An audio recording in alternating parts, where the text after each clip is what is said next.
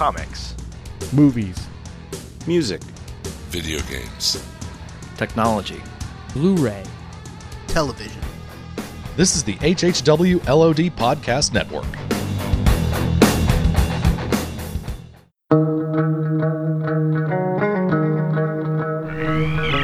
The moon with the rebel base will be in range in 30 minutes. 30 minutes. Every time Catherine revved up the microwave, I'd piss my pants and forget who I was for a half hour or so. It's 30 minutes away. I'll be there in 10. I'll be there in 10. Is this a five minute argument or a full half hour? You have 30 minutes to move your car. Your car. You have 30 minutes to move your cube. Your cube. You are listening to a half hour wasted. We just got a new hamster for the wheel.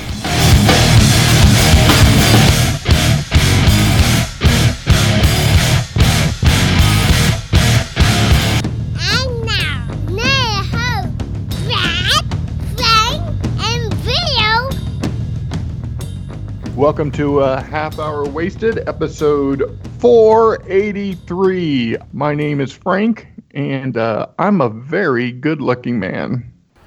I'm Brad. Darn right. I am also a very good looking man. And I'm uh, Bill, and I'm I'm okay. No, Yeah, you're, could be you're a- worse. we are all we're sexy bitches, yeah. Yeah, and you know, and and some of us are more modest and humble than others, and don't want to say that they're better looking than the other two. So we'll, you know, we'll all stay on the on the same level and say we're all of equally good No. lookingness. You're, you're you're right. My my modesty prevented me from telling everybody that I'm really really hot. Hey. hey Bill, you're the you're Yeah. the hottest 51 year old I know. 51 or 52? Oh, dude. You two, just it just you just said 52, didn't you? Oh yeah. Oh Yeah. yeah, and it feels good. Frank, you're are you 51 or 2? I'm 52. Are you? I'll be 50 I'll be 51 uh, in June. My goodness. You know what? I think we all look really really good for our ages. Yeah, I I agree with that. You know, and My name is Sally O'Malley. I'm 50 years old and I like to kick and stretch and, kick. Kick. I'm 50.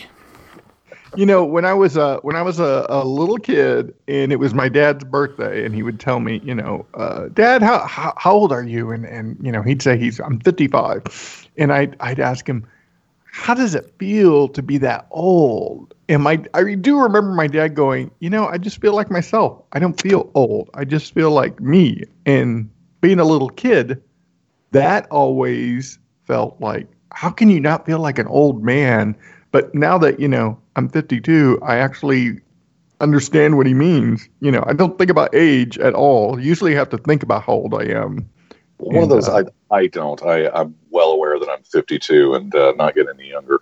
Um, but it is weird how those uh, perceptions happen. I to this day one of those one of those weird little odd memories that that lodge in your head. Uh, I distinctly remember being on the kindergarten on the uh, uh, the recess uh, uh, grounds as a as a first year kindergartner, and I remember looking at the first graders coming out for recess because we were already out there, thinking to myself, "Dang, those guys are huge.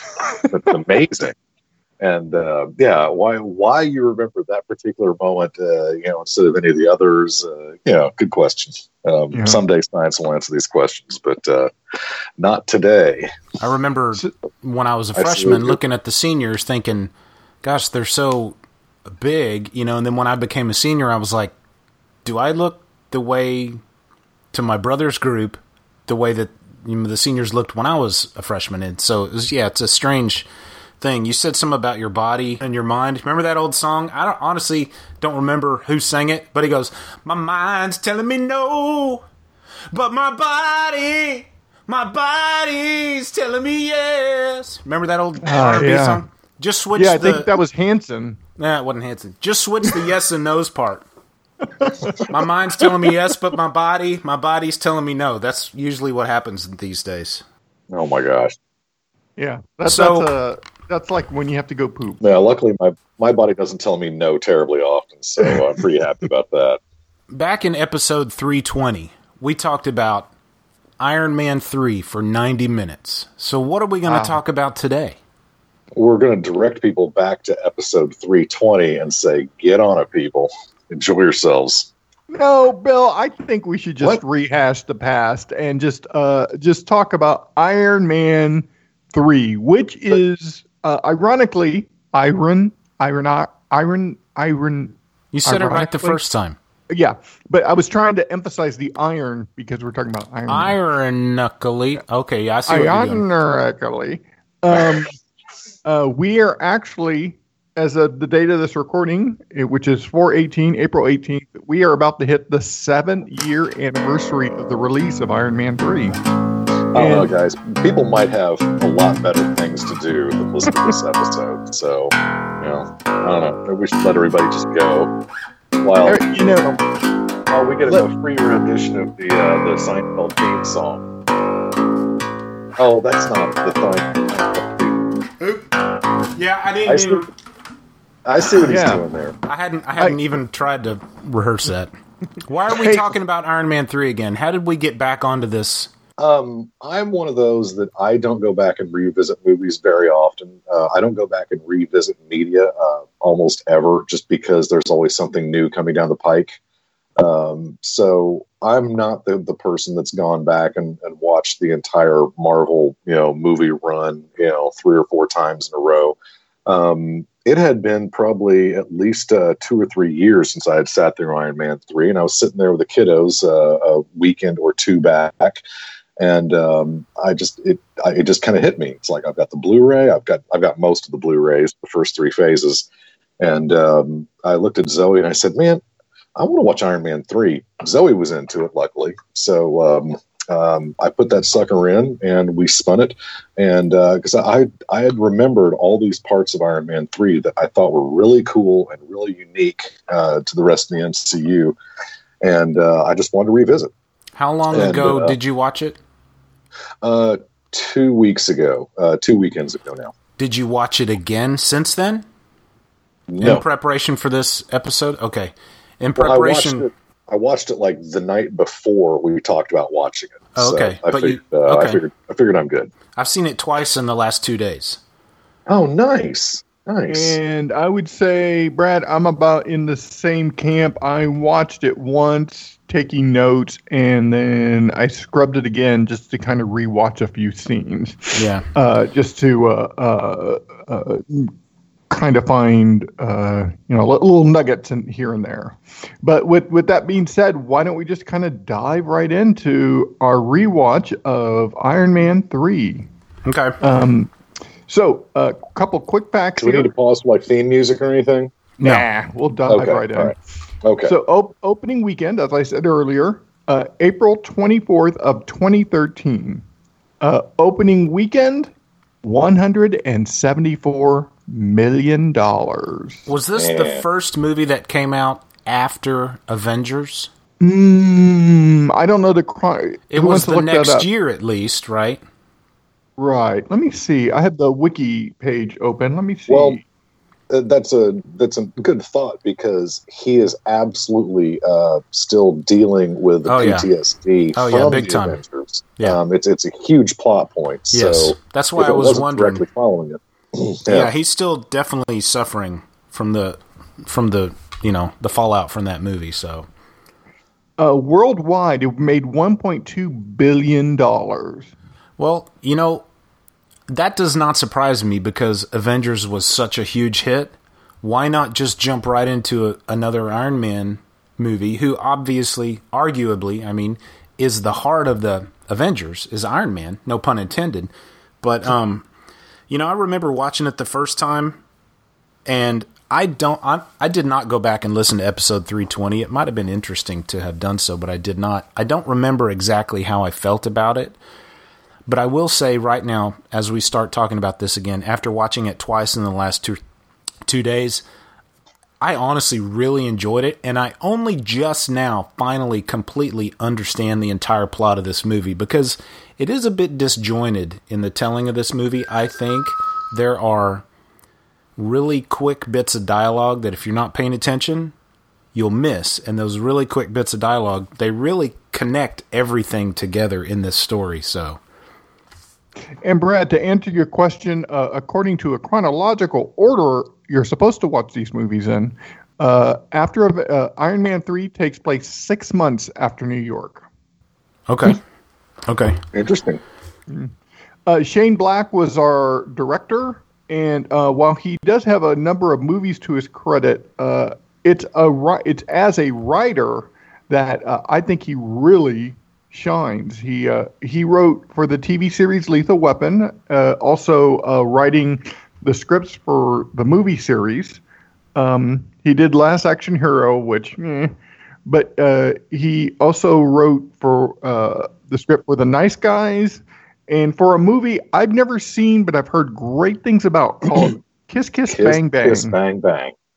Um, I sat through that movie about six months ago, um, randomly. It was just one of those movies I'd always heard of and had never watched.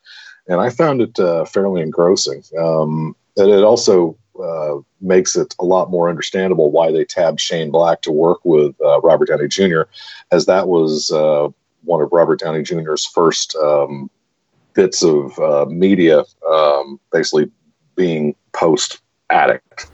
Was Sammy And that J in ha- that movie?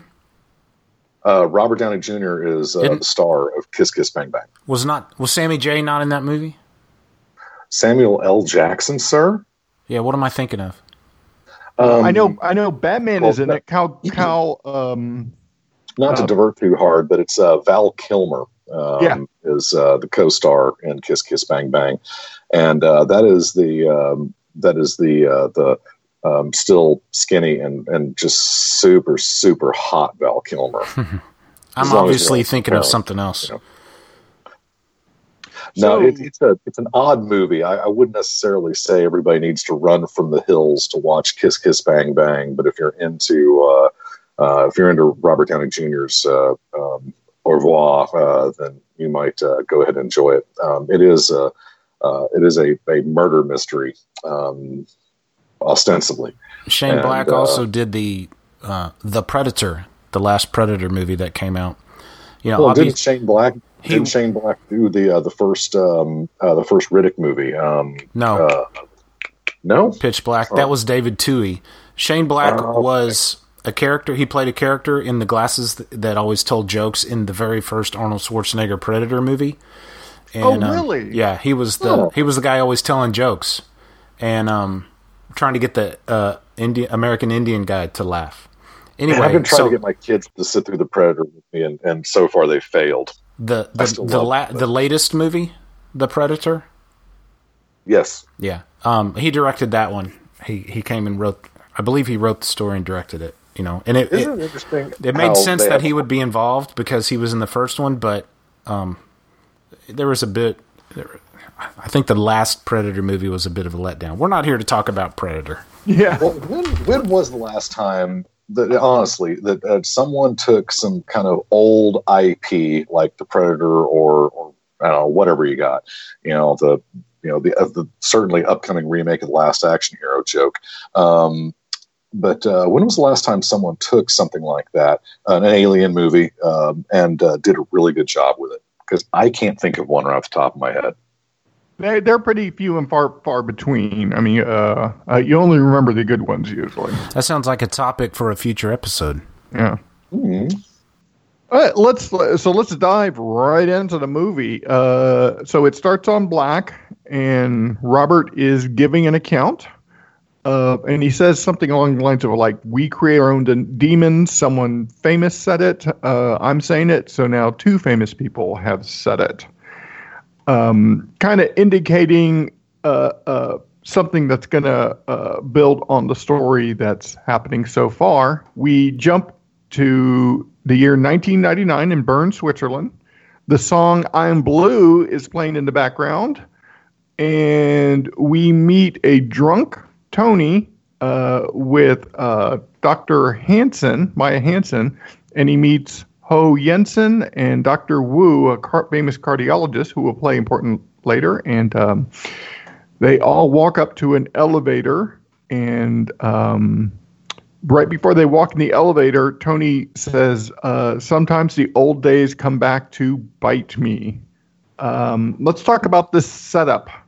before we, we move on further, uh, what stuck out to you guys? I always thought it was cool that, that you see Yinsen, uh, you know, because in the original Iron Man, you know, in the cave when he got captured, he's in the cave with Yinsen, and Yinsen says, "You may not remember, but we met once before."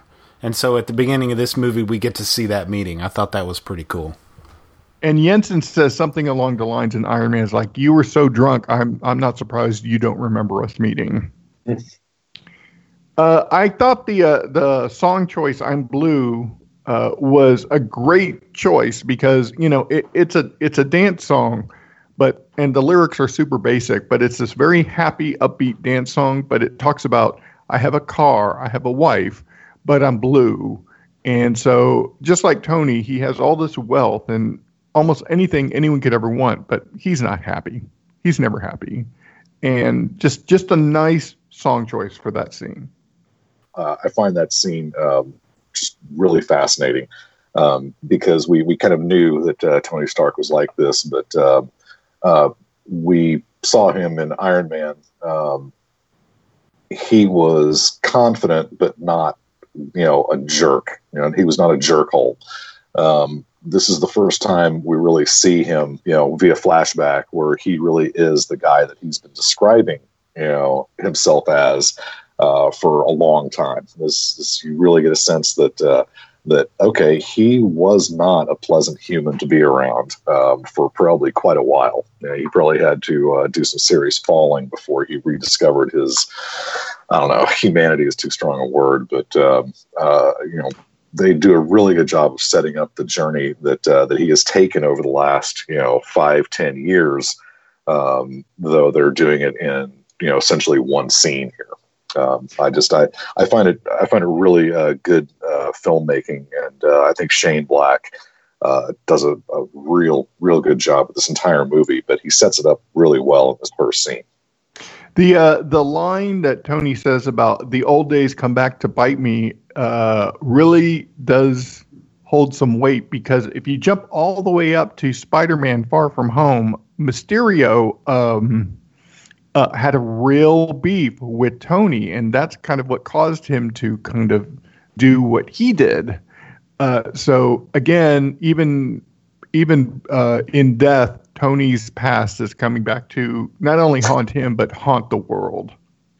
It's interesting to watch these movies, you know, with the perspective of history and, and several other movies that come after. Much like the way I felt the first time I watched episode four after having seen The Force Awakens, which we will talk about next week, by the way, a plug for next week. Um, boom, boom. It was neat to, to watch episode four again, knowing that all this other stuff happens and so seeing Iron Man 3 with that extra knowledge is neat. And um I want to mention uh Aldrich Killian, you know, he's apparently he's the guy that started AIM and I believe if memory serves this is the first time we uh we ever hear the about AIM in any of the movies. I don't recall it ever being mentioned before. I think um, you're right. And um, of course, you know, we know in the comics, we know AIM as guys wearing big, goofy yellow suits with big, ugly helmets and controlled by, um, was it MODOK, right? Didn't he control I think you're right. Yeah. yeah. At one point, God, I loved, loved the uh, the design of uh, those AIM suits, those weird beekeeper suits. Uh, I, have seen a couple cosplays of those uh, of people in those suits. They they are hilarious. I love them. Um, okay, so we uh, next scene, uh, Tony and Maya are. Oh wait, uh, they, we gotta wait. Oh, Happy's rocking a mullet like big time. Happy mullet. oh, mullet. that's right. Yeah, that was. Uh, I, I heard. Ninety nine, uh, I heard he was referencing. Uh, he was channeling his inner um, John Travolta from Pulp Fiction. It sure as heck Yes. look like Which it. Yeah. tracks. Oh yeah, big time, big time. So, uh, so in the elevator, we're introduced to Killian, who uh, who's a, a big nerd, and uh, you know he he pitches his idea to Tony uh, about starting AIM, and Tony tells him, "Hey, I'll meet you up in the roof in five minutes. Let me just get my my uh, beak wet." Killian goes up and waits for him. Uh, Maya and Tony go back to the room. They talk about research. Then they have a kissing party. And then Killian is waiting on the roof watching fireworks, indicating that Tony Tony's kissing party is going very well. Never, I didn't think about it that way, but in hindsight, again, yeah. Well, it, it took a couple hours too, because uh, I, uh, you keep flashing back to uh, Killian, you know, uh, periodically during the uh, the conclusion of that scene, and uh, you don't really realize how long he's been waiting up there until you see the fireworks, um, you know, letting you know that oh, it's it's now midnight and the new year is upon us. The, Um, and and with this scene, so we get kind of all the back matter we need to know about like what the uh, extremis project is all about, uh, who our big bad is going to be, and um, and just laying the groundwork for where the the body of this this movie is headed. I think, if I remember correctly, I, okay, let me put it this way. I know Maya Hansen was in the Extremis storyline in the comics. I don't recall the Extremis storyline being much more, and maybe it was. Uh, again, I don't. It's been a while, but I don't remember it being much more than just like the Extremis armor lived inside of Tony, which this movie really didn't have anything to do with. You know, it was more about rewriting DNA for superpowers or whatever in this movie. But um, I think the comic, my takeaway from the comic in memory was just that the extremis armor lived inside Tony, and we kind of. You know, they kind of tie that in a little bit. We see Tony in, installing those things in his arm, you know, to call the armor to himself. That's about as close as they got to that with the extremists, I think. That's a really good point. Now I wish I'd gone back and uh, reread the uh, the comic. Now I feel silly.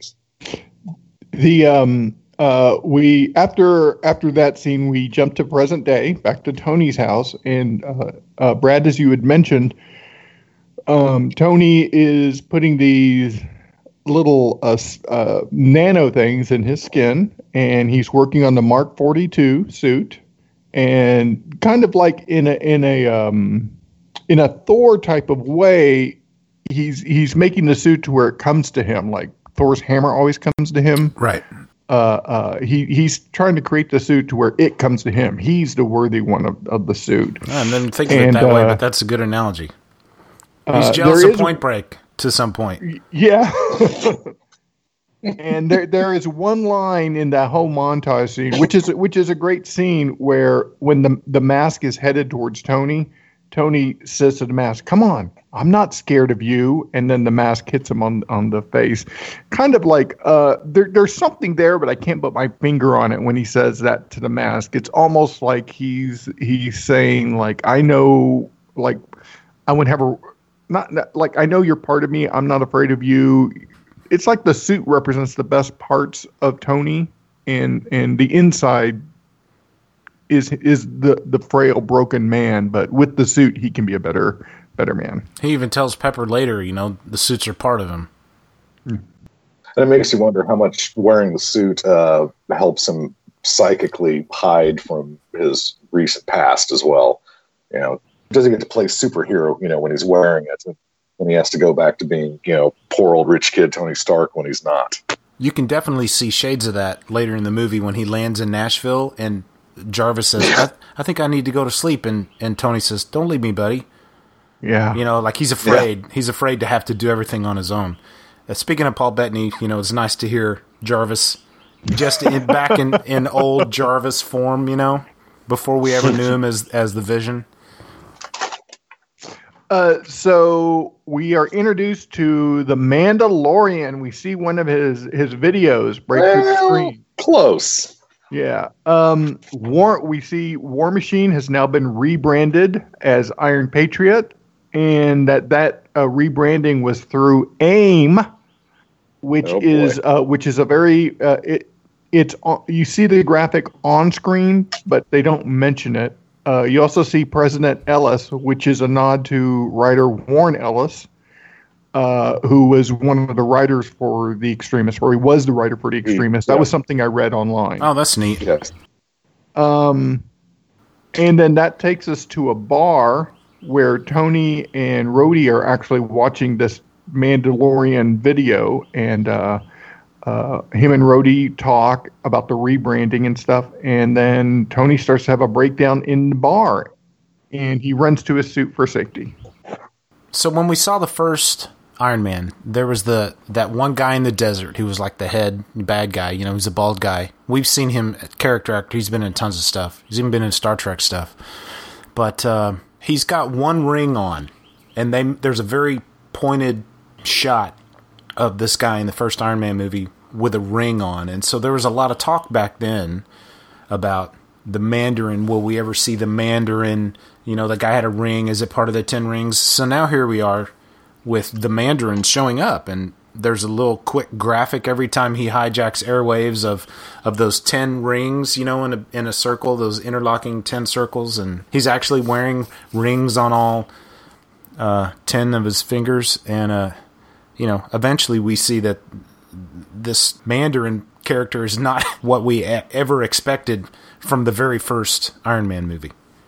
Uh, I, I I will kind of kind of jump in and, and say that is one of the for me one of the brilliant moments of this movie was the reveal of what the Mandarin actually is. And see, I think I loved. I absolutely one of the reasons I went back and watched it because um, I think that that one of my favorite villains, I guess, in Marvel Cinematic Universe history to this point has been the pre-reveal Mandarin. Um, I thought it was so creepy and so ominous and so well done and so you know, for lack of a better see term, me coming. Yes, and for lack of a better term, is very real world. I mean, that's it's you know that that whole idea that you know he, that the terrorists you know could be coming for you and you wouldn't know it. Um, you know, hopefully it's uh, uh, very much uh, uh, you know a small possibility, but you know it's one of the few times when it's like uh, this could actually happen, uh, kids. Um, you know, maybe not. Uh, you know, maybe not in, in this exact way, but, uh, but the idea that you know that that something real world like this could creep into a Marvel movie with enough scale that it would uh, that it would matter. Uh, I thought was uh, was fairly profound because you know in most of the Marvel movies, big surprise, comic book movies, the the big bads are not real world issues. You know, uh, Thanos not a real world issue. You know, Ultron not a real world issue. Uh, a terrorist, scary ass terrorist uh, who could be anywhere at any time, uh, very much a real world issue. Um, so I just I thought it was it was kind of interesting that uh, they touched kind of the the real world page harder in this movie um, than pretty much any other. Um, so I, I, think that's one of, the, one of my fascinations of this movie is just the fact that it's kind of it's kind of grounded in, in a very faux reality. Now we, we don't we don't know this yet. We still think that the Mandalorian is, is the big bad. Mandarin. But if you go back in the Mandarin yeah, or Mandarin, we go to the Mandarin. The Mandalorian, as we all know, the man. No. You are the most confusing human I know, Frank, This is the and way, I love Frank. you for that. This is the way. Um, but if you go back to the movie trailers and and you see him, uh, I mean, he is really painted as the big bad for this movie, and um, it, it's just, I think that's what got me when I saw it in the movie theater was that that. Uh, him being just just a beard, for lack of a, of a better word, a front, it Oh, is such a is such a shocking uh, uh, um, um, situation. But let, let's wait till we actually get to that scene because that's a pretty cool reveal. Um, I also I also wanted to point out that uh, uh, this kind of again leads back to Spider-Man: Far From Home in a way, in that we are you know we had Mysterio who's pretending to be a hero, but he's but he's actually a villain. In this situation, we have someone who's pretending to be the villain but isn't. So it's it's another false false front. I thought there was a nice parallel between this and and Spider-Man: Far From Home. I thought it was an interesting choice to give the Mandarin an American accent. You know, he wasn't a traditional Asian accent or whatever. Of course, he I don't think he looks Asian at all, so maybe it shouldn't surprise me that he had an American accent. Uh, what about that bar scene? That bar scene was was pretty cool. Plus, we see the kid from Christmas Story in it. Yeah, that's pretty funny. Um, that, that is a great throwaway line too. I like the reference. Another throwaway line was, uh, I think it was War Machine said something about Tony running around with the Super Friends. That's right. I thought that was Uh, pretty and- clever. And I think this is maybe the first time we see him break down in the movie where he has a panic attack and he runs to the suit. Um, I thought that that that, that was actually kind of kind of pretty profound that this that this guy who pretty much saved saved the world uh, uh, just just has these these little freakouts. Well, and he can't even believe it. So, you know, he thinks something's wrong with his heart, his brain. So he goes right to Jarvis and says, you know, find the problem. And um, obviously, he's shocked when he finds out, oh, it's all in my head, you know. Um, I thought it was interesting. Has has Iron Man become such a commonplace thing? I suppose he has after he saved the world, that he can just leave his armor open outside of a bar and go inside and hang out, and nobody's coming up to him except for kids. And then when he goes out to his armor, nobody's trying to like climb. Nobody's posing in the armor, you know, taking pictures inside his armor or whatever. I, I I would say think of it as this is his watering hole. He's a celebrity, but he goes there all the time. You know, it's just like, oh, it's Tony Stark. You know, Yeah. it, it, if you if you go to that place for the first time, you're like, hey, it's Tony Stark. But if you're there all the time, he's just like, hey, Yeah. you know, it's Or maybe people have tried to like climb in the thing to have a picture, and as soon as they approach it, it closes up. You know, like Uh-huh. a like a roly poly. When you touch it once, it'll close up like that. Yeah, I'm going to guess that uh, that the suit of armor will make it real obvious that it's not inviting you in. Oh yeah, I, I just I'm never sure got the Jarvis has to that that warn would be an people off issue. every once in a while. Yeah. But I- I- you are I not kinda- Tony Stark. You are not authorized to be inside this armor. uh, I kind of wish there there had been someone out there taking a selfie with it when uh, uh when when Tony ran up to it. I think that would have been very real world. You know, someone just standing in front of it with their camera out and just Yeah. Well, maybe at this point, like you said, everybody's just used to everybody's used to it, you know. Or maybe they got respect for him because he saved the planet, and they're like, "Hey, man, don't mess with Oh, that. Hey, man, don't mess with that armor. You know, that's Tony. Yeah. That's Iron Man. D- you know, show some respect. Something like that." So we we jump to Stark Industries and we see Happy uh Badge. Happy reminding everyone to be wearing Badge. the badge. I love friggin' love it. Badge. badge. Hey guy. Hey guy. Badge. Badge. um Aldrich shows up. Uh, he has an appointment with uh, with Pepper. It's the new Aldrich too because he's not walking with a cane. He's he's uh, uh, he's straight up a uh, a baller. He looks great. I was even mesmerized by him, much like Hmm. Potts was. Yeah, When she uh, saw him? Pepper is uh, is is really kind of taken back with uh, with him. Yeah. Uh, th- so this kind of sets up.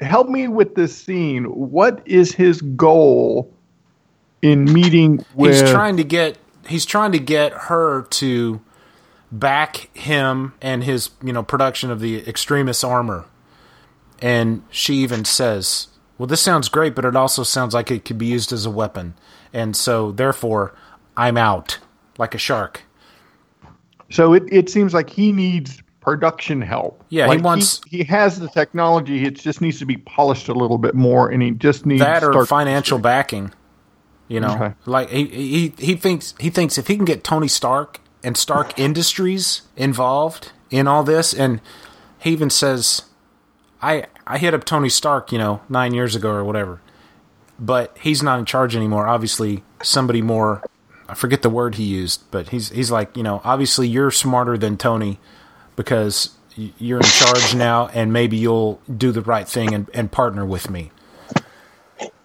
Well, Uh, I- chances are that he a wants nothing to do with Tony uh, for obvious reasons, and b he he probably thinks slash realizes that if Tony were in charge, uh, he wouldn't so much as uh, get his foot in the door, and c if he can somehow win over uh, Pepper Potts, uh, either professionally or even better uh, personally, then that is just a uh, that is a sweet double whammy that turns into a mega quadruple whammy because it gets him everything he wants. I think that's Uh, more of it, Bill. I think it's we find Yeah. out later, you know, she's like, "Oh, I'm your trophy." And he's like, "Yeah, pretty much your So I think from the get-go, you know, it he had two uh goals in mind. One was to get uh, Stark Industries involved for you know for money and, and production, and also I'm going to steal Pepper from Tony.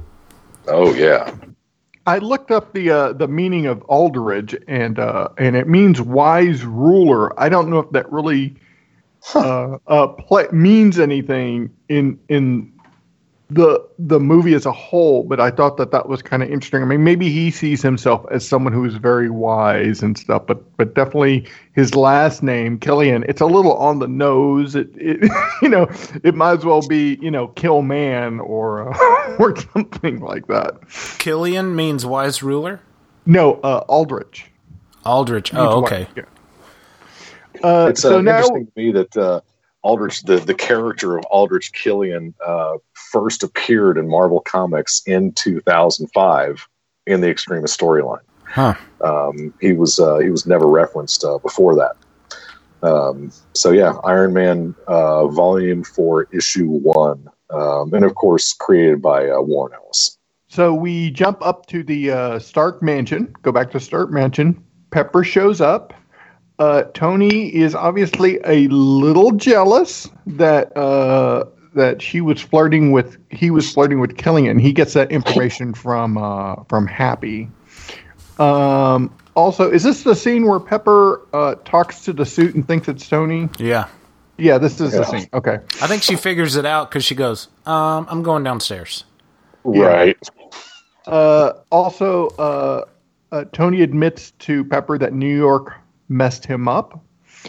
And uh, also in this scene, there is something in the background. I had to look this up. Let me see if you guys can figure it out. There is a wad of twisted metal behind a piece of glass that's just in the background. Like as Uh, a trophy. as a trophy. On display. I had to look it up. Did you guys? Do I you didn't guys know what see that it. is? No, I didn't see it. No, I'm about to learn something. So, uh, uh, according to what I saw online, those are wrecked Formula One cars from Iron Man 2, which he kind of keeps as a trophy down there. So, uh, it, it's a background item. It's not important. It doesn't look like art or anything. So, that's why I was confused. I had to look it up, and uh, that's what came up. So, so we'll see if that's actually. Um, so I, I assume that's true, but so th- this scene kind of sets up that the uh, that the Iron Man suit suit can be controlled remotely, which plays an important role later on in the movie, and uh, and that Pepper and Tony are dealing with um, relationship issues where you know he, he's trying to be uh, he's trying to deal with this on his own, and uh, and it's affecting his relationship with Pepper. I don't know And who he to feel sorry for at that point, Tony or Pepper. I thought that big bunny outside was really freaky, and I totally expected something to come out of it from inside, like a I bad, really- like I a really bad guy was hiding in it or something. Uh, I thought for sure that that rabbit was gonna play uh, some type of like role later on in the movie, like it was gonna save some, like it was gonna be in the right, like you know, the building was gonna fall and the rabbit was gonna save him. But Like uh, maybe we it was did- a Iron Man suit inside it the whole time, and it would come Oh. and, and save somebody's life or something. or Well, like it's totally at the end of the movie, that rabbit shows up and it's actually an Iron Man suit. Yeah, like it wouldn't have surprised me if he had put an Iron Man suit inside it, you know, as just protection for her. Yeah, it it is. It is strange that uh, something that was nodded to that heavily uh, didn't, you know, become a bigger part of the movie at some point. It's it's kind of cool to just throw in a little, little stupid, you know, thing for fun and actually have it not mean, you know, have deep, you know, deep meaning beyond that. Because you know, you expect that in, in cinema. You know, the you know the whole idea that uh, you know when when you're editing that. Uh, you know, if something doesn't advance the plot, uh, you know, remove it. You know, Yeah. uh, nothing nothing belongs in a movie that doesn't advance plot, which is why you know things get left on the cutting room floor, the, the editing floor, uh, in post production. Um, so it, it's kind of uh, kind of cool that uh, they decide just to kind of throw this in there, and um, I guess it maybe you're you're trying to you're trying to narrow down on Tony's personality or something by doing this. Um, uh, now, certainly the uh, the the rabbit was uh, pretty well stacked. So um, maybe that was just uh, us trying to remind the audience that uh, now Tony Stark's still kind of a he's still kind of a dog, a D D A W G dog. I think if you go back and look at that, you'll realize that those are arms and not uh, breast. Oh, not what well, you see, think. You, you have you have uh, completely shattered my illusions. Yeah. At first, I thought they were breasts also, but when I when you go back and look, I think they're arms. Frank, did we have we that does seen? explain why there were no arms on that thing. Did we skip over a, a scene where where the extremis made some guy blow up? Oh, that's the next scene, actually. Okay. Okay. Good. So, uh, so we jump to the front of the Mann uh, Chinese Theater, and we meet uh, Eric Savin, who we met earlier uh, in an earlier scene, uh, but uh, uh, uh, he turns out to be a henchman for for Killian. Um, he's kind of a badass too. Uh, Eric Savin is named after a Marvel character named Coldblood, but he's never referred to as Coldblood in this movie. Is he the bald But- guy? Yeah, he's the bald guy. That's uh, He's the one that James chews Badge Dale. Really weird. Yeah, that's James Badge Dale. He was in um, a season or two of uh, 24. Yes, and okay. uh, so uh, so he's named after the uh, the mercenary in Marvel comic books called Cold Blood, and he talks to a vet who is obviously struggling with something. Um, we don't know what at this time, but he gives this vet something, and the uh, uh, Happy, who happens to be trailing Eric, uh, confronts him, and uh, the vet ends up blowing up, much like the plant did back in 1999 in Maya's hotel room.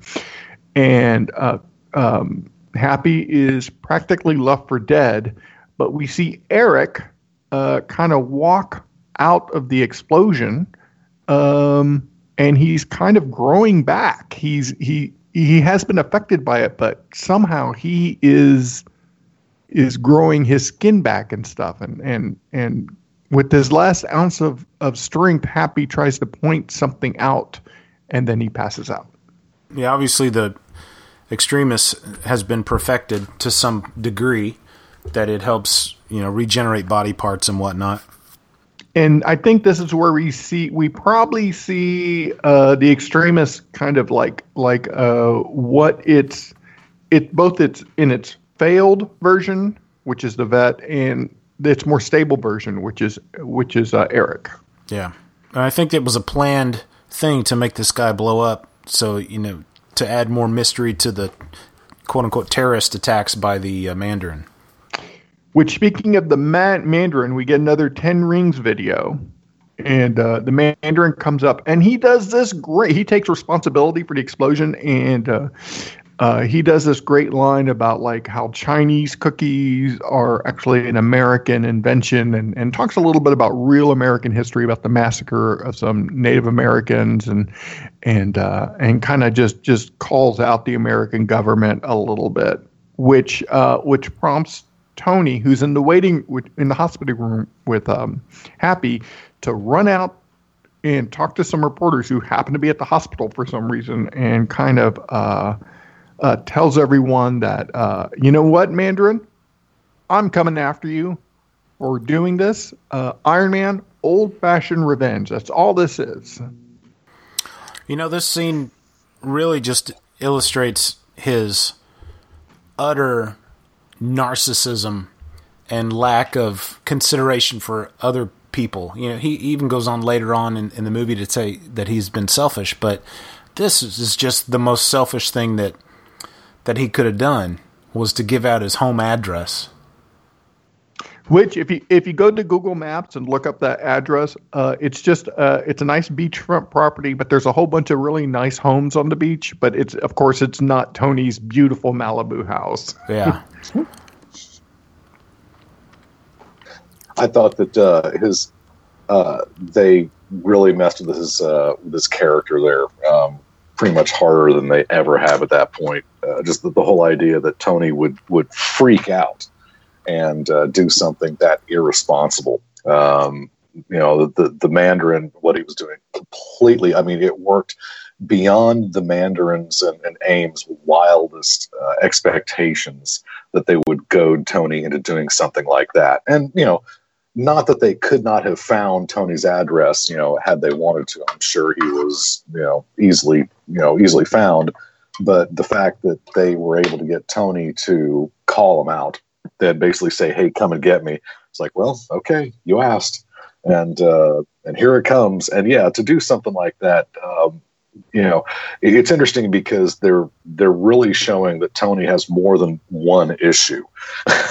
because Yeah, definitely. um, you, you don't you don't do that realizing that you have loved ones you know at that same place you know you, you've got to understand you've got to realize what the implications of you having that moment are and for him not to be able to contain himself and to spit out his home address and to challenge and, and you know just literally you know tell the guy you know come and get me um, is an act of just uh, just borderline insanity. And uh, Yeah. you know you, you hate to say you get what you deserve tony but you know he he really did. He he fell hard. And it makes you i, I wish i wonder if the movie uh, might have been too long or a little too psychological or something if they had delved into the idea that you know his ptsd was combining with his narcissism to create this really dangerous mental state that he was in.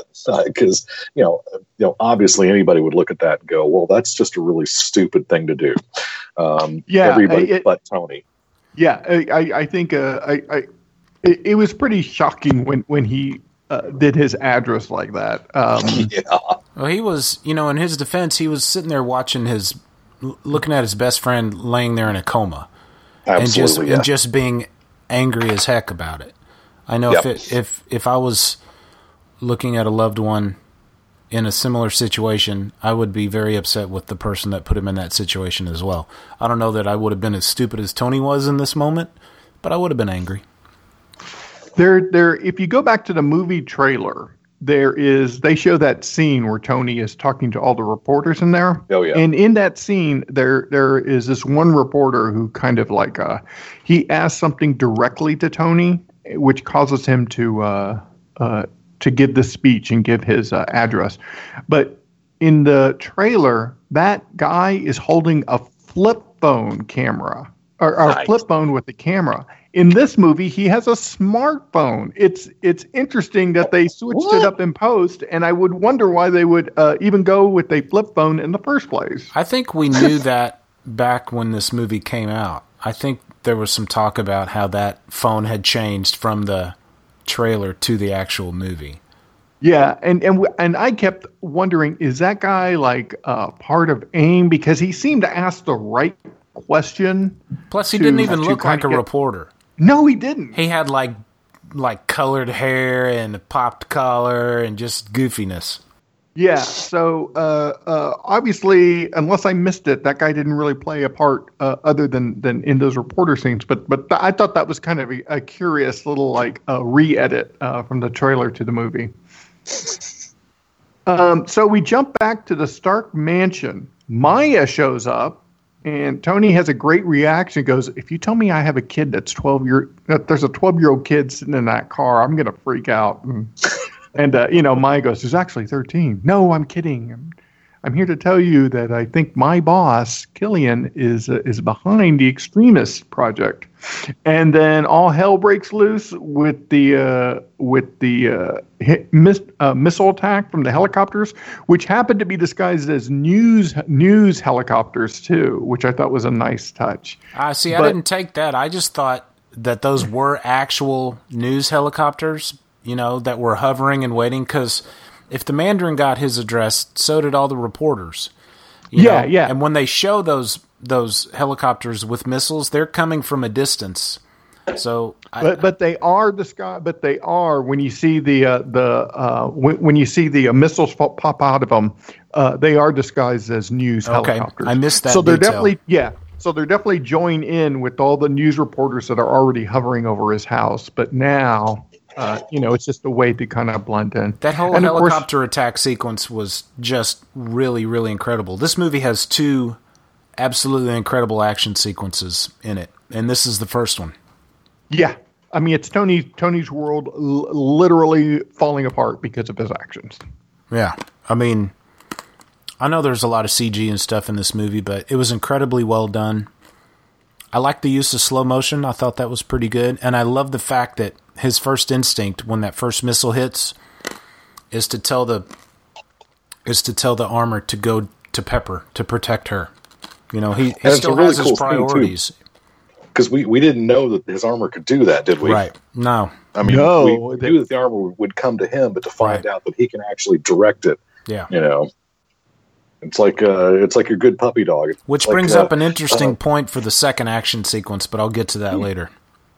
The um uh, the yeah just the way I I guess yeah Brad I, I think I know where you're headed with that that that is a good point it's some foreshadowing uh, Mhm. with that but we get uh Tony's whole world kind of falling apart there is that amazing scene where Tony has fallen underwater the rebar is around his neck he sees the rabbit head if you remember while he's underwater uh and he he uh, makes his glove uh, leave his hand and pull the rebar out so he it can free him, which I thought was kind of a, a neat neat scene. It wasn't even him that did it, it was Jarvis. He's like, Take a deep breath, sir. It's like Jarvis is acting on his own to Ah, I missed that. Yeah, he goes, Take a deep breath, sir. And um I thought, yeah, that was cool. Jarvis, I like Jarvis. Even before he became a, a humanoid, I've always really, really liked Jarvis and his sense of humor and and uh, his quick wit.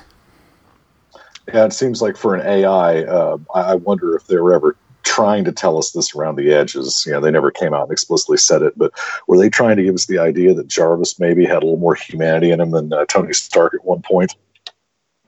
At times it seems like a Good that. point, yeah. I mean, obviously, he's going to have some DNA is not the right word, but some DNA of Tony in him. Part of Tony Oh, yeah, is point. in Jarvis because he created Jarvis.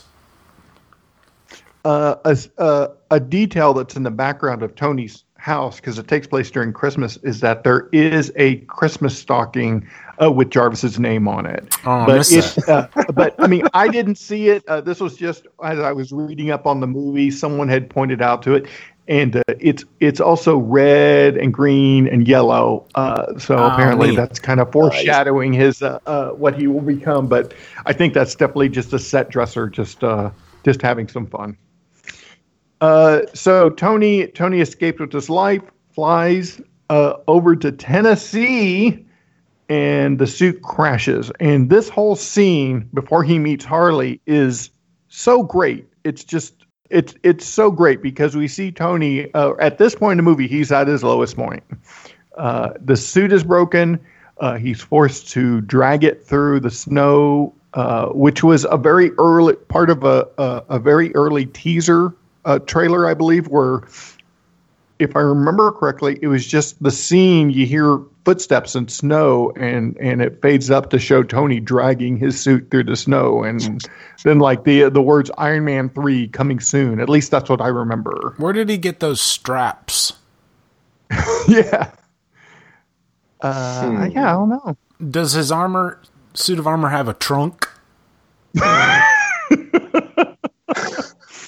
Uh, I guess, uh, yeah. Uh, you know, uh, now you have me thinking too much about where Yeah. the straps are.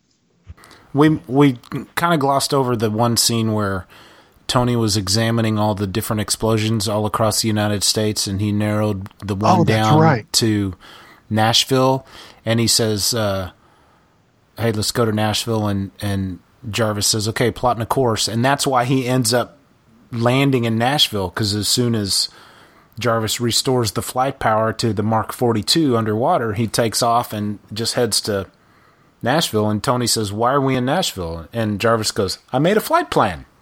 Yeah, and and we're we're led to believe that Tony passed out in the suit too. Uh, uh, pretty much after they they got out of water, so that's why they ended up in Tennessee. Yeah. Uh, so uh, just I, I think this is just a, a great scene of you know Tony being low. I mean, it's it's shown to us. It's not really spoken, but you know, just a scene of him dragging his suit through the snow is just so. Just it, it, it's beautiful in, in, a cinematic type of way. You know, it, it's representative of, of his baggage of, of how this suit is part of him, and he can never really get rid of that identity. But at times, it kind of keeps him back, holds him back. Yep. Yeah, the classic superhero trope of um, sacrificing your personal life uh, for you know the public who may or may not appreciate it in the first place. And he's all on, he's all on his own now, you know, just like he said, "Don't leave me, buddy." And so he's got to figure out this. Really, this scene, his, his whole time in Nashville, really helps him. It's like a turning yeah, point in his life. It's like when he realizes. Go ahead. I was, gonna, I was gonna say it doesn't start that way because he is really, really of snarky with the kid. Of course, yeah. I mean, oh yeah. So let, let's like, get to that. So we meet. Uh, so Tony finds a garage where he can start, uh, where he can hold up for the night, and we meet Harley. Uh, uh, who is like a, a tough little kid, and uh, him and Tony kind of hit it off, but they don't hit it off. Tony apparently doesn't really like kids, but they have a kind of snarky back and forth. And yeah, their the dialogue more, together is fantastic.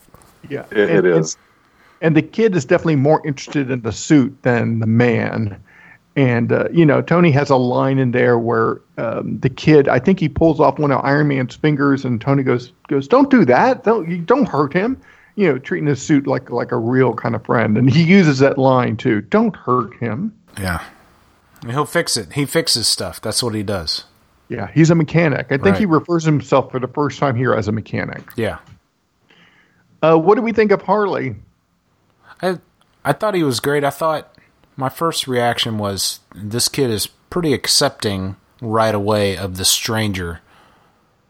You know, coming in. Then again, he's by himself. His mom is at work. His dad left for Scratchers six years ago and never came back.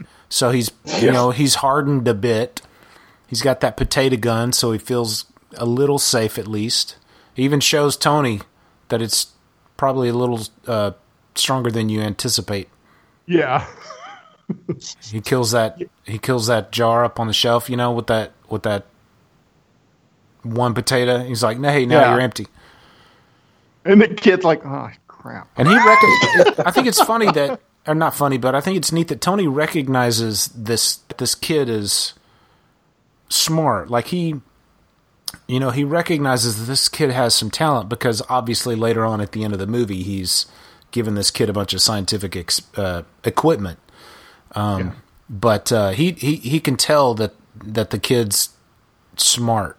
You know, he he recognizes right away that there's something special about this kid. And I, I don't know if it's in this scene or another scene where he he asks for the tuna fish sandwich, but he he trades uh, uh, the kid. He gives the kid one of uh, Iron Man's uh, missiles, but he tells him how to get how to do it safely to kind of uh, uh, get rid of a bully. It's the same scene. It's at the it's end the of the scene. Yeah.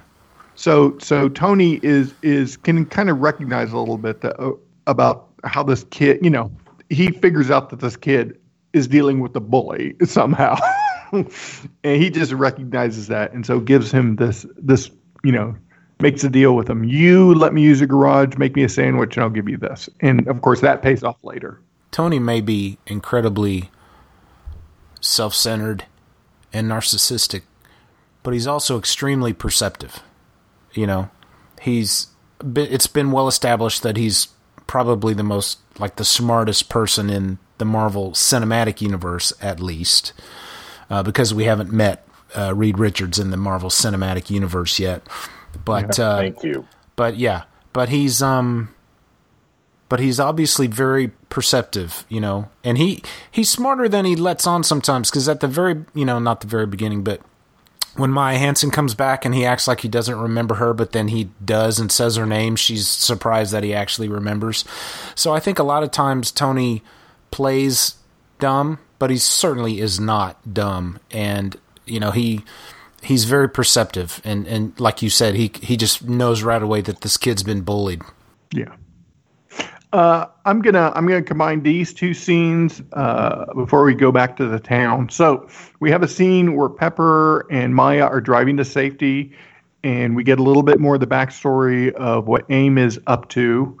And uh, uh there there's something uh, uh, in movie editing called the answer cut, and they missed an opportunity to do the answer cut where Pepper asked Maya, "Who's your boss?"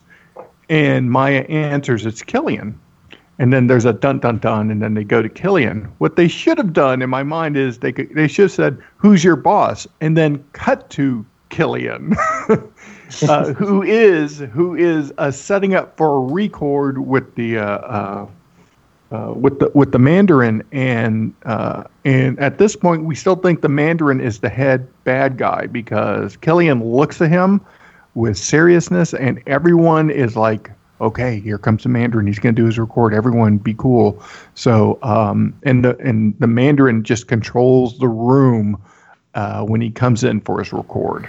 I think it was a deliberate choice to not do that answer cut because I think it's important to show that Pepper knows that Killian's a bad news. That we that I think it's important that we are on the same page as Pepper when she realizes, oh, it's Killian. This guy's bad news. While it would might have been a clever, neat cut, a neat edit trick, I, I think it, it has more of an impact for us to be on the same page as Pepper. Uh, so uh, the so the Mandarin sits down for his record, and then we immediately go back to the small town with Tony and Harley. And uh, and there's something I, I read online that I really wanted to point out to you guys, uh, but I'll get to it in a moment. Uh, Tony and Harley walk to the alley where they see the memorial with the five shadows, and where Chad Davis, he's the guy who who blew up, and uh, and uh, Harley talks to Tony about the wormhole, and Tony has a freak out.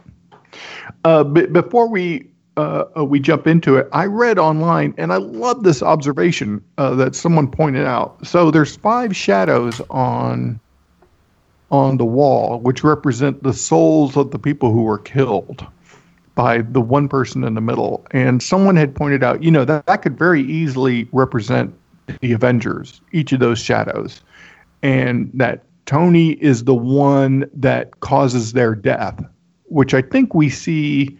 Do we see that in the Avengers? Is that where, or is it in Age of Ultron? It's where, Age of Ultron where he has that Okay. vision. Okay, so maybe maybe this is just foreshadowing. I don't know, but I thought that was a nice little uh, a little tidbit that that you know aside from the kid asking about New York so much that uh, that Tony has a yet another freak out and then uh, ends up throwing a snowball at the kid because he he has that line about like are you happy you made me freak out uh, which which is a funny line Isn't this where we uh we find out you know that the Mandarin is not who we thought he was? we're not there yet No? Not there yet, uh, because all we see is is the Mandarin sit down and uh, he has his hood removed. This is the scene prior, and he goes, "Let's do this." And so he's still real serious. So as far as we know, the Mandarin is the real guy. We don't find out who the Mandarin really is until uh, until uh, like two thirds into the movie. But so uh, Tony has his freak out. They go to a bar, or Tony goes into a bar to meet up with Chad's mom. Figures out who uh, uh, this was the guy who uh, ended up who blew himself up in the memorial, and so Chad's mom actually thinks uh, he is someone else. He, uh, Chad's mom thinks he's he's actually the woman Brandt who ends up showing up shows up later, who claims to be with Homeland Security, and uh, and and Brandt and and uh, uh, Brandt is just there for a file that uh, about Chad that says missing in action on it. And uh, there's a little bit of confusion about did Tony ask for the file? No, it was really this woman Brandt, and so that's why they were meeting in the bar. And then a huge fight breaks out between Tony, uh, who is on his own, no suit. It's just him being him, handcuffed, and this woman Brandt, who is filled with the Extremis virus. I missed the part when she cuffed him. Uh, Was there actual video of her cuffing him? Because it just seemed like he magically appeared handcuffed. Uh, it is super fast, but it is uh, it is after she introduces herself as Homeland, uh, security, Tony says some quirk, and she just kind of lifts him up, throws him on the table, and handcuffs him. And then that's when the sheriff comes up and starts to ask, "What's going on here? You know, not in my jurisdiction. You know, let's talk. Right. You know, let's call HQ and, and get this sorted out." And then she killed him. So yeah, it is a very fast scene, but it happens in there. You know, when he first encounters her outside the bar, right outside the front, you know, they're walking past and she kind of bumps into him. I don't know if that scene was supposed to make us think that Tony suspected something odd about her or if he was just being Tony and being enamored by a, a cute girl. I just thought that was a really strange little exchange. It is also weird that she does not go into the bar. She walks past the bar.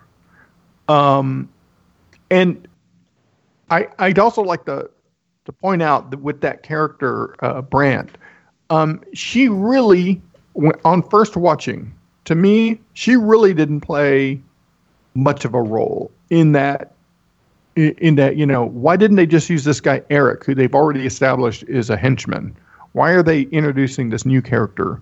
Later on in the story we'll find out why but Tony ends up having this cool battle with her and uh, and it just seemed like why did they add another henchman when they could have used Eric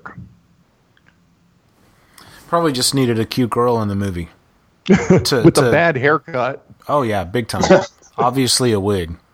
yeah Well, it's really weird too because uh, her character, um, uh, the the character of Ellen Brandt, uh, actually started out as a supporting character in Man Thing comics. It's it's always uh, amuses me to find out how they'll uh, they'll take you know old characters from you know old properties and kind of not necessarily shoehorn them in, but uh, um, but all of a sudden it's like, well, wait a minute. Um, if you're a huge comic book uh, you know geek, then you know you might you might pick up on some of these things. Uh, yeah, certainly I, I didn't until I did a tiny little bit of research for this. Interesting. yeah that that is a uh, that is a deep cut for a name for a name but it is nice that that it, it kind of exists uh, dur- during this fight scene you know this is Tony having to fight without his suit and uh, he really kind of shows us that he uh, he can take care of himself even without the suit. That he is he is trained enough that that uh, uh, while while he depends on the suit, uh, uh, he can still he can still fight. He can think uh, quick. That he's just he can think quick. yeah, he's sharp. He's on his feet. He Uh, he also he also has this great scene where he when he blows up Brandt, um, and there's an explosion. He hides behind that refrigerator door for the ice machine, and after it happens, he carries that door around for for a couple beats, and he kind of mimics uh, Captain America a little bit when he's walking around holding the door because he's holding it like a shield. Yeah. Yeah. Why didn't his legs get fried in that explosion? Because the she- the uh. that little door was only from like waist up. Yeah. Well, you know, I just do you ever? Uh, uh, I, I do this with every single movie I ever watch, where you, sit there and watch this scene, and and you know how quick Tony's thinking with the you know the the the gas the gas main and the and the the fire starting, and then all of a sudden he he finds the dog tags, he throws them in the microwave. You know, he fires the microwave knowing that, that it's going to spark here in a few seconds. It's like I, I think to myself all the time watching these movies. If that was me, I'd just be dead. Oh yeah. I, I just, there's, there's no way I'm, I'm thinking that quickly. Well, that's Um, why he's you know, the there's no smartest man on the planet, and you're not. Good point, Brad. I'm This is what I'm saying. one. Okay. That's right. Gold star to you. Uh, so uh, uh, so Tony ends up having a fight with uh, with Eric, uh, who ends up dropping that water tower uh, using his his uh, heat hold. I guess that's what we'll call it, the the hot hold. And he takes Harley um, uh, hostage and tells Tony, "Give me the file, or I'll kill the kid." And Tony reminds the kid about the uh, about the bully weapon he gives him, and that ends up saving the kid and uh, Tony ends up uh, knocking uh, Eric on his butt, and he gets the file, and him and the kid have a have a very funny goodbye as Tony leaves town uh, in a car. I'm That- cold. I'm cold. we're connected. Yeah. Um, but uh, Tony leaves town with the file, and now he's he's off to kind of figure out what's going on. There's a really quick shot of him reaching down towards the unconscious bad guy, grabbing keys out of his pocket. So that's why that's why he goes to that car because obviously that's the bad guy's car. Yeah. There's a lot of really quick things in this movie that if you're not paying attention to, you'll you'll miss and you'll you'll be like, how did he know to go to that car? Where did that car come from? Stuff like that. Um. So then we get to the uh, to the Mandarin's broadcast. So now we see what what uh, was set up earlier. The Mandarin broadcast, and he tells President Ellis that he is going to kill this uh, oil executive if he does not call right now. The president calls, which freaks out the Mandarin, and he ends up shooting the executive anyway. Uh, guys, I need to, to for you to dive into this scene because uh, did the Mandarin expect, or did Killian expect for the president to call? Uh, what what was going on in this scene? No, it was such a great scene because as a terrorist, um, you're, you're sitting there going, the Mandarin knows that's win-win. Um, he is absolutely back to the president in a corner, and there's no way for the president to look good. Um, which uh, kind of echoes uh, uh, modern day, I guess. I mean, modern day, like the last 10 years or so.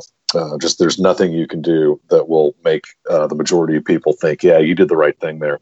But you knew that um, you knew that calling uh, was not going to work out well, and uh, you also knew that not calling was going to not work out well. So, uh, you know, interesting how someone does that calculus and decides that this is the lesser of two evils. Uh, no, if nothing else, he uh, he gets to keep his uh, his Q rating high because uh, people think he's compassionate or some such. The uh, uh, the Mandarin to me, when I saw the scene, obviously to me it looked like that wasn't supposed to happen. What do I do? Um, See, I didn't I didn't get that at all. I mean, again, I've watched it twice in the last two days, so this this little exchange here with and, and him shooting the guy, this presents the only problem that I really have with this movie. So I didn't first off, I didn't take it that he was surprised. I just think, okay, the guy called, well, I'm going to be the big bad guy and I'm going to shoot this guy anyway. So at this point, we really think the Mandarin's the real deal. So we all think that this guy's really dead. Well, when we find out later that he's just an actor, that makes me do. Do we find that out later? Oh wait, no, I'm sorry. I was thinking about the oil executive. Continue. Yeah, when we find out that the Mandarin is really Trevor, he never once acts like, oh my gosh, I just shot a guy in the head. So obviously he didn't really kill the oil executive. And but they never follow up on that and they never they just kind of quick cut away from that scene altogether after he shoots the guy. You know, the president goes, "Oh, get James Rhodes, tell him to go find this guy right now, do it right now." And then that's really all that we see of that scene. So, Uh, that may be one of the few failings of uh, Shane Black in uh, Iron Man in Iron Man three because you know they they could have they could have shown us in some way that uh, that Trevor knew that that was a uh, a pop gun or uh, with Yeah. blanks or something because I I agree with you a, a drunk actor uh, I don't think would be okay with uh, well I'm just going to shoot this guy in the head on TV Right. uh, as part of my role no no uh, a human's not going to do that he even says, "No one died, man. It's just all Right. stage tricks." Yeah, Yes. yeah. So, So clearly- they never really did kind of Trevor- follow up with that. yeah so so trevor didn't think he was uh, killing him or or again uh, my guess is, and you know that's one one thing that i failed at was i did not go and take a look at any of the extras on the iron man 3 disc and it always makes me wonder do they explain you know little little you know nagging you know details like that um, I I know they do on many extras uh, uh, discs. I, I don't know if they did on this one. But yeah, what what got left? You know, I I don't think I've ever gone back and looked at any um, uh, deleted scenes that might have been cut out of the movie. So who knows? Maybe they uh, maybe they explained it. On Disney Plus, do they have like the extras from like the discs? I have heard that they do, um, I'm, but uh, I just opened Disney Plus on my TV and I'm calling up Iron Man 3. I think I remember seeing something like extras were available, but I never went to look at them. So I'm going to go look right now and see. nice. And and uh, Brad, while you're doing that, uh, I'm curious. Do they do they offer commentary too? I'm going to look. Uh, I just recently signed up for uh, Disney Plus, just probably Wednesday of this week, so that's why the movie is so fresh for me. Extras. So, uh, okay, there are. Oh, look at this. There's um, there is several. Let's see. There are deleted scenes. Um, Okay. There's a Marvel one shot, Agent Carter. I think apparently that Marvel one shot showed up on um, the Iron Man 3 disc. Uh, there's some deleted scenes. There's outtakes of Trevor's accents. Oh, I think I think if I remember correctly, Rhodey says, "Can you do this kind of accent? Can you do that kind of accent?" And he kind of goes through that. But yeah, there's some there's some deleted scenes. Oh, view scenes from a deleted storyline involving Harley's bully. So yeah, Oh. they do. They, Oh, wow. They Okay. do have some extras apparently from the disc on um on Disney Plus. So that's neat.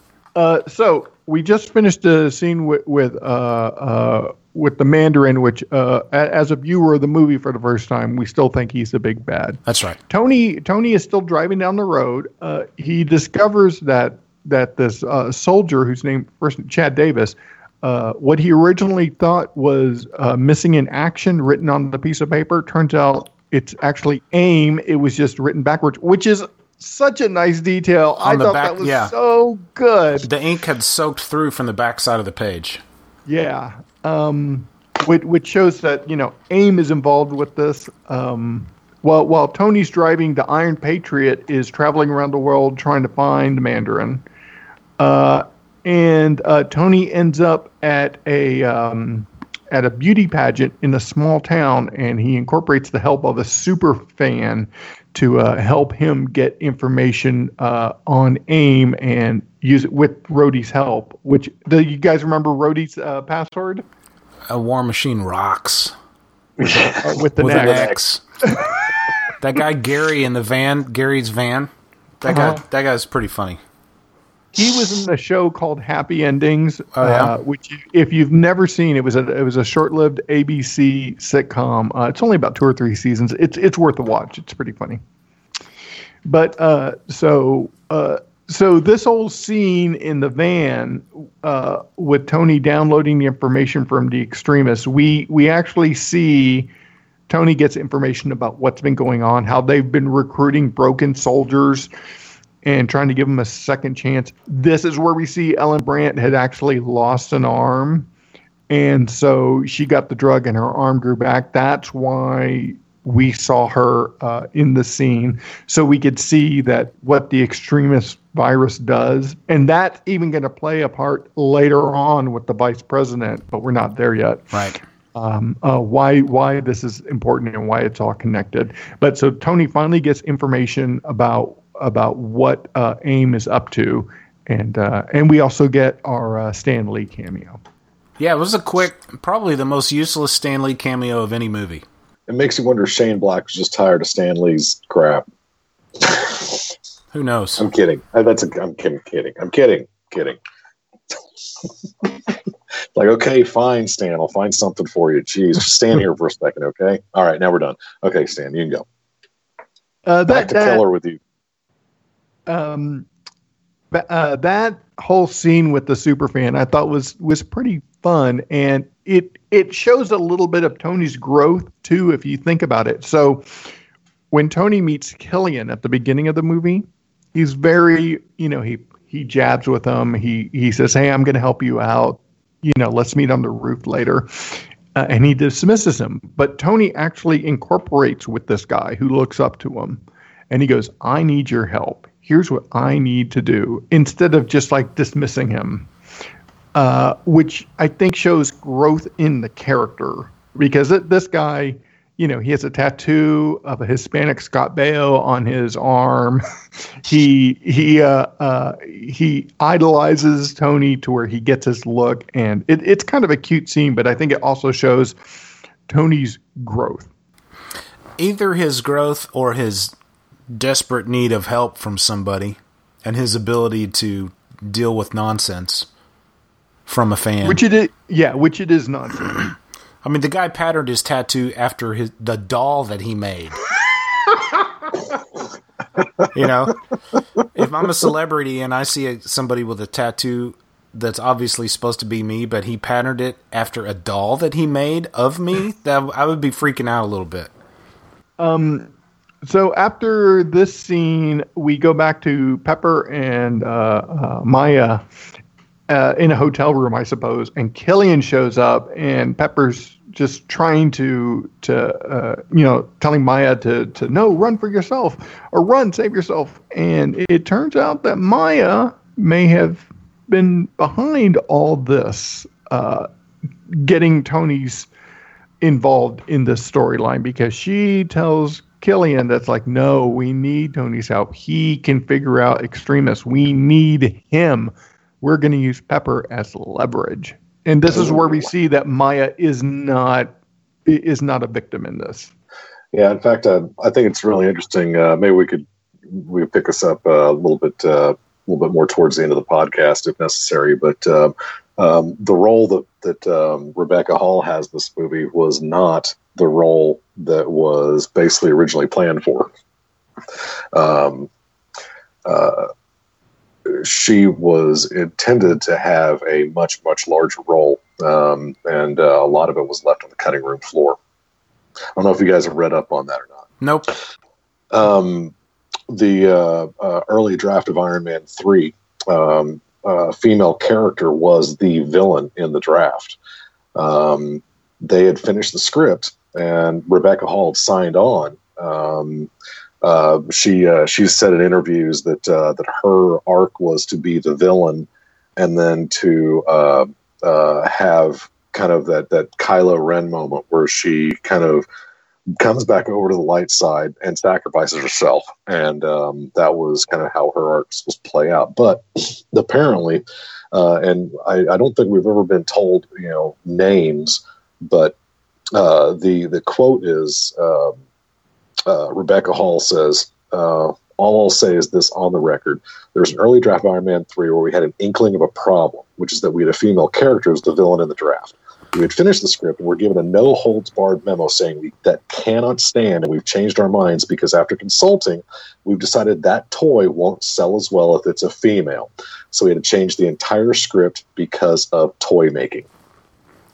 That's and, awful. uh, and Well, she says it- it- that's one hundred percent true. I've been gagging to talk about it with someone, but I haven't had the opportunity. Weirdly, so So, uh, so I, I know we, we all kind of kind of balk at that about the whole toy sales stuff, but uh, um, it, it it is well stated that you know merchandising is a huge part of uh, the Marvel universe, and while the movies may make a billion dollars, the toys make three billion dollars. Two Toys, billion toys dollars. are toys are the driving factor behind this.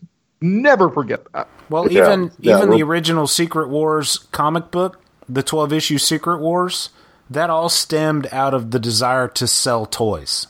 absolutely yes, yeah. Uh, a lot of people think it's uh, simply a reaction to uh, Crisis on Infinite Earths, uh, as we we've talked about many times before. It's, it's interesting, and maybe we uh, maybe I should do some research, and we should do a podcast on this someday at how DC and Marvel ape each other as far as the the way they mess with their their entire universes and the timing of those things. Uh, you know, it doesn't take uh, uh, it doesn't take Sherlock Holmes to uh, to read Marvel and DC comics and realize, wait a minute, you're both kind of making the same the same creative shifts at the same times, and you're kind of doing the same things. It's just really weird. It's, it's you know, I, I don't know. Is it is it because there's there's spies, or because it's just natural, or because they flat out look at each other and go, yeah, I would love for you to do the research on that and lead us through that discussion sometime. That would be fantastic. I need to write that down. I'm going to do that right now. Yeah. Um, so uh, Rebecca Hall um, says, uh, "quote I signed on to do something that's a substantial role. wasn't entirely the villain, and there have been several phases of this. They're talking about the, the script, but I signed on to do something very different to what I ended up doing. So halfway through shooting, they're basically like, well, what would you think if you just got shot out of nowhere?" And Rebecca says, I was meant to be in the movie until the end. I grappled with him for a while, and I said, Well, you have to give me a decent death scene. You have to give me one more scene with Iron Man, which Robert Downey Jr. supported her on. So, um, uh, very interesting that uh, it took them five. Well, I mean, it took them way too damn long, but it took them under five years to realize that they could uh, uh, they could have uh, uh, Scarlett Johansson or Brie Larson, you know, carry a movie. Um, thank goodness. I, I've never I've, I've never understood. Kind of in the same way where. I never understood. Hey, what do you mean someone who's only six one can't be a, a good linebacker in the NFL? It's like why why would you think a lady is going to be you know why do you think the audience is going to turn their back on, a lady as a uh, as, as a, a major character or a lead or something? I just I, maybe I'm naive, um, but I've never ever ever understood that. I'm sure those Aldrich Killian action figures just flew off the shelf. yeah, no doubt. Uh, well, and and don't remember that that most of Hollywood is, is guy driven and and male driven, and so you know all all they're thinking from their perspective, and and you know it's just like well, it's always been a guy, so we'll, we'll keep it as a guy. So I mean that that has something to do with it as well. And and to Shane Black's, uh, so nobody nobody dumps on Shane Black over this. Shane Black was the one who brought her on board. Shane Black was the one who wanted her to be, uh, uh, if not the big bad, to have that massive screen presence. And Shane Black was the one who had to fight with Marvel as they said, "Nope, you cannot do that." And it, it makes me real interested um, because we have thought for a long time that uh, show me one thing that Kevin Feige ever did that was wrong outside of maybe the Dark World. Um, but you know, was it? Did somebody above Kevin Feige, you know, uh, uh, say nope? Um, and it makes you wonder if this would have happened. Um, uh, was this? Oh God, I'm just blanking. Uh, was this before or after uh, Disney took him over? Because Disney has certainly had a, a long storied career of having females in a lead role. Sleeping Beauty. I don't remember the timeline.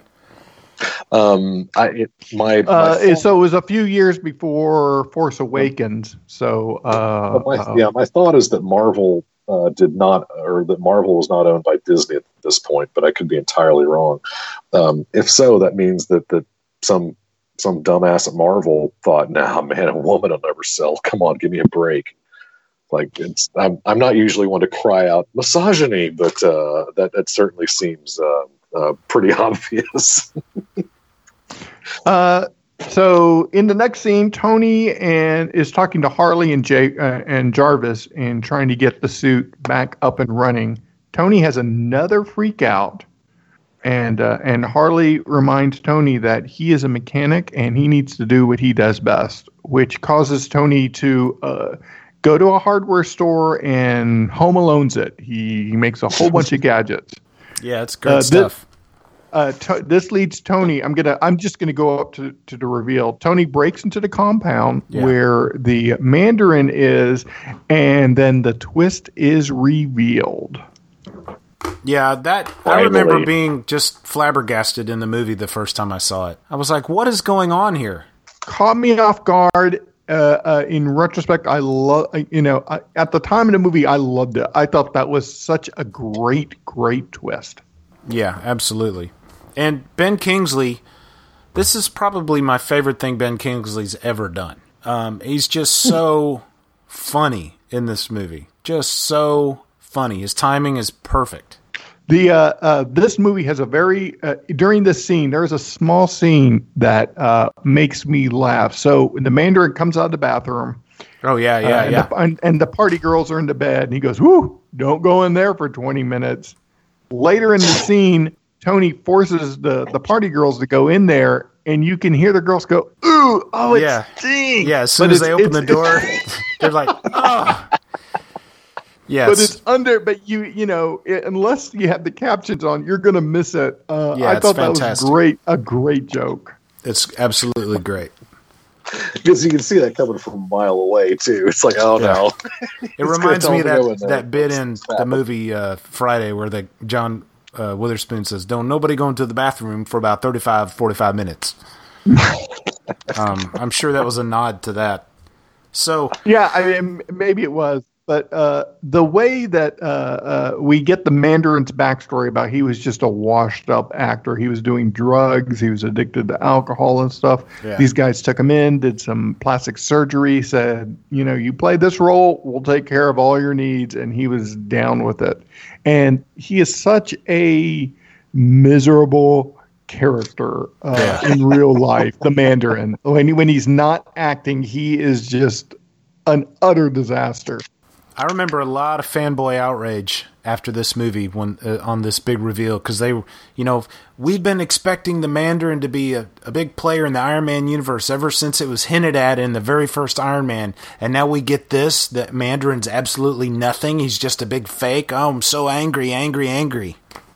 Oh no, it's it's Well, right but- up there with uh, it's right up there with Rey being uh, the parents of nobodies.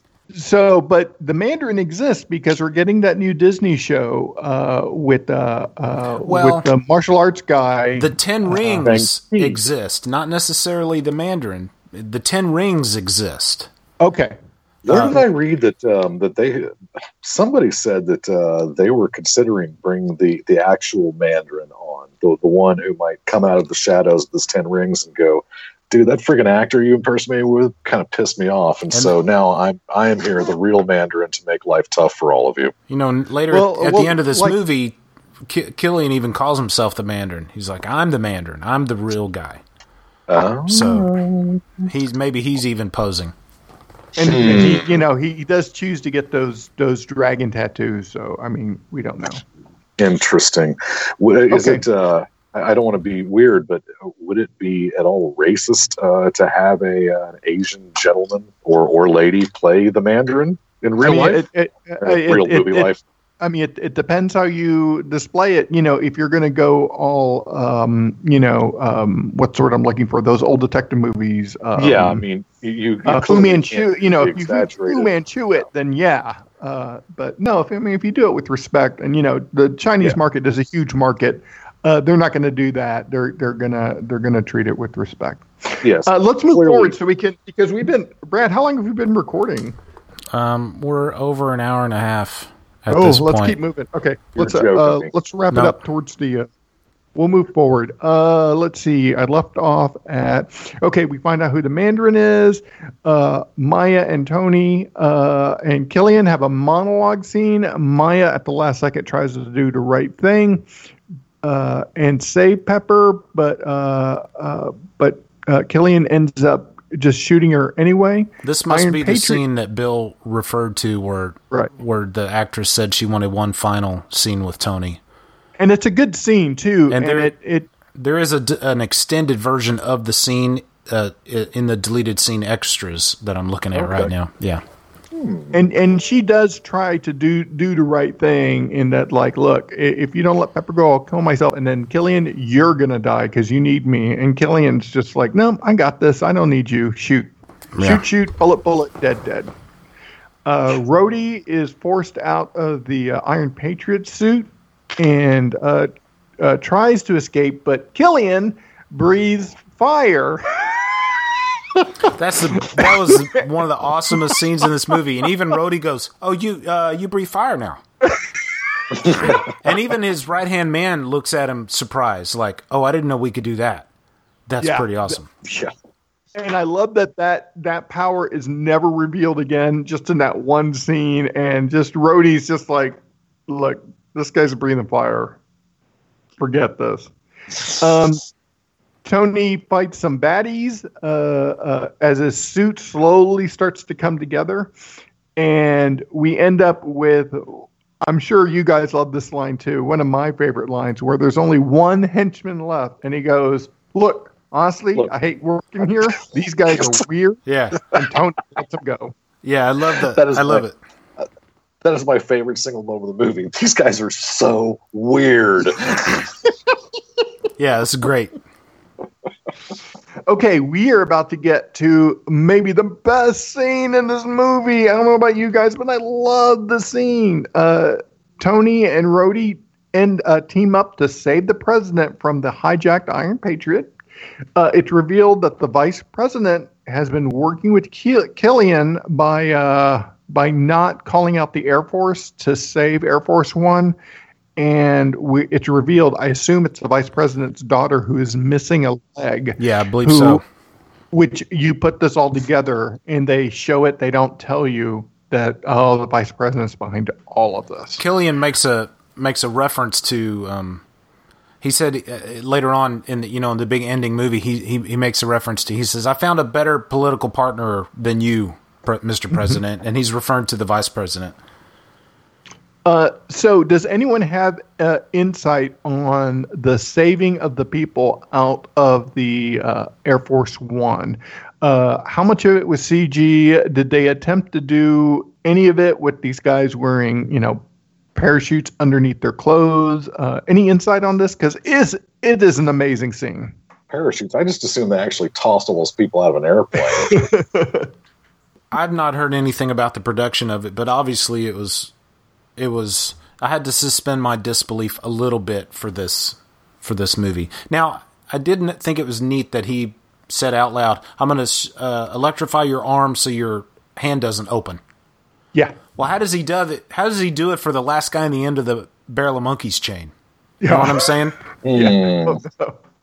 Uh, but that that scene to me, uh, uh, you know, uh, w- even i- even if it's you, you know, which I'm sure it is, and just all the CG in it, I just thought it was very well choreographed and so much fun, and just like, just the stakes are so high, and just how it ends.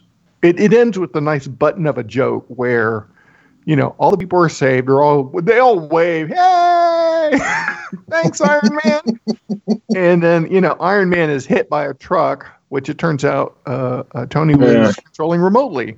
Yeah, that's crazy. Yeah, I was which shocked. is, which is another cool moment.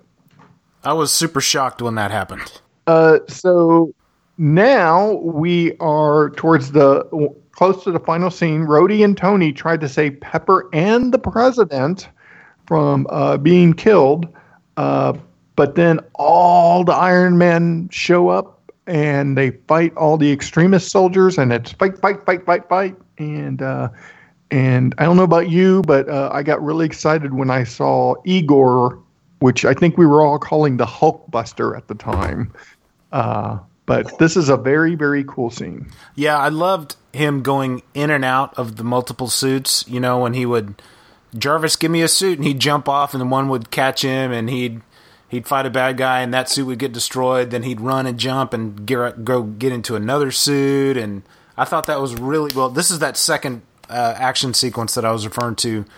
You know, this this whole action sequence, I could watch this action sequence over and over and over. It's just incredibly well done. I thought, a lot of fun. Yeah, I think um, uh, it's really cool how this movie, um, uh, the the issue, and I think the MCU is, is not as, as prone to this as, as many other movie uh, factories are. But uh, the idea that the third movie uh, by this point has become so big and bloated that it's just almost unrecognizable as the original property. Um, that doesn't really happen here. Um, I don't think Shane Black goes too big, too you know, too blustery, too too bold uh, with this movie. Um, I you know, this is certainly a far cry from you know Spider-Man Three. Um, you know, they they they keep everything uh, contained. Uh, man, uh, what a great action sequence they do give us at the end there. I just I, I love the whole idea of it being there in the shipping yard and and all like you said, him jumping into all those suits is just amazing. I I need to look at the uh, the making of to find out how they actually did that kind of stuff. Besides just hanging on wires in a green room. You know, having watched it twice in the last two days, it I, I can say that I've gained an appreciation for this movie that I never had, um, especially in light of the fact that I can understand the plot now. You know, I remember watching Okay. this movie thinking, well, why are they doing this all of a sudden? The movie felt very disjointed when I first watched it, you know, years ago, because there was so much happening. and um, you know, there's a bits of dialogue I missed here and there. Like, I remember thinking, well, why are they in this? Um, why are they capturing the president? Why are they in this? You know, oil tanker area. What what all this is going on? Well, why is this happening? And you know, after seeing it, I can see all the pieces click together, especially with those bits of dialogue I missed. You know, a lot of what he's doing on the outside is to cover what he's doing on, you know, a lot of what he's doing as quote unquote the Mandarin is to cover what he really wants to do as uh, Adrian Killiach or Aldrich Killian. I, I messed up both names. You know, I just think it, I think it was well done. You know, and it, it only took like four viewings of the movie for me to finally get it. Which could be argued that that's a problem to begin with. Yes, I fully acknowledge that. But, you know, like a lot of movies, you watch them over and over again and you learn something that you missed the first time. And um, this just happens to be one of those movies that I really enjoyed upon multiple viewings. Um, so close to the final scene, Tony thinks Pepper has died and he has nothing to lose at this point. So him and Killian just go at it. But then there's a twist. She's actually still alive thanks to the extreme virus, Extremis virus, and she ends up killing Killian. Uh, Tony says enough is enough, and much mirroring the earlier part of the movie, there's fireworks and the Iron Man suits blowing up.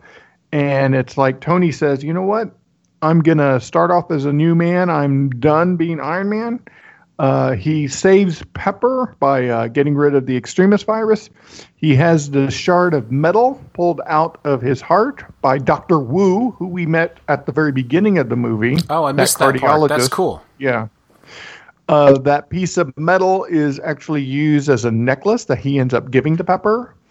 And Harley gets a cool new lab with uh, with FiOS high speed internet.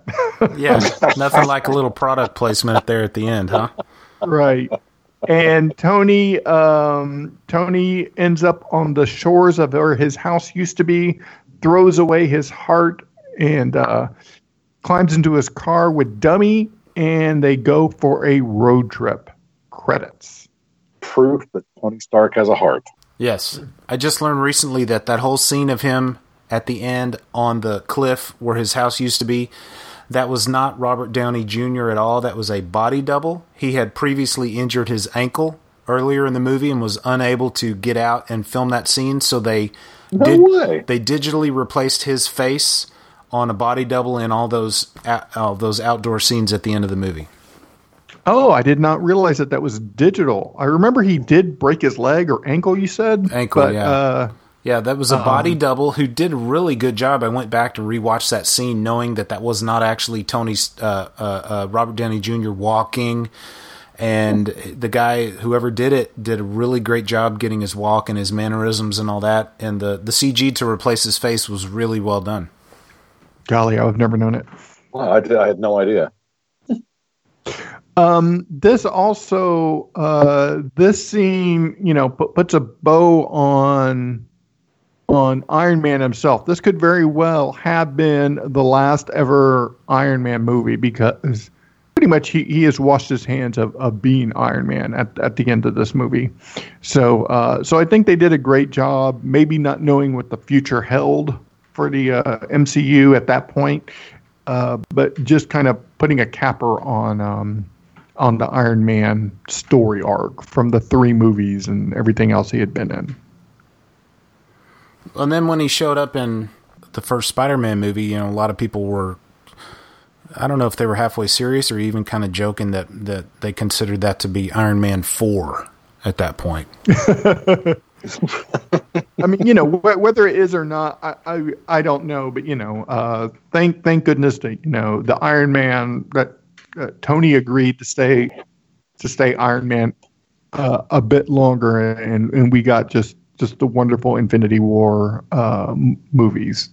Yes, it makes you wonder if they uh, if they had that that initial arc for him, you know, through the Infinity War in mind the whole time.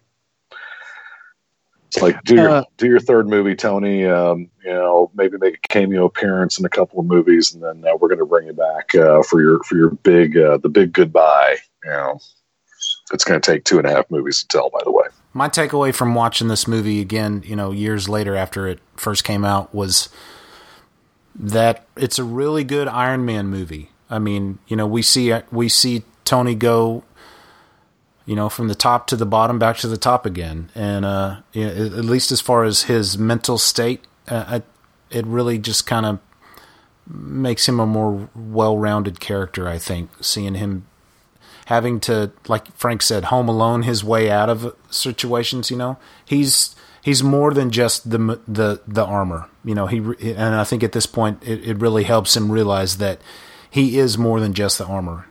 And uh, I think it just put a nice cap on his character. And um, I would just anybody that's listening, if you haven't watched it since it came out, give it another shot. I think it's really worth watching again.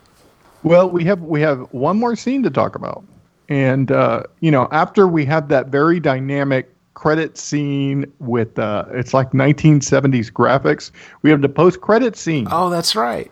Where Tony, it turns out Tony has been talking to Bruce this whole time, Bruce Banner, and Tony, uh, you know, Tony caps his story at the end of it.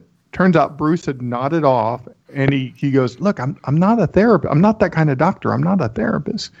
And so Tony decides to restart the story, but going back to when he was 14 years old.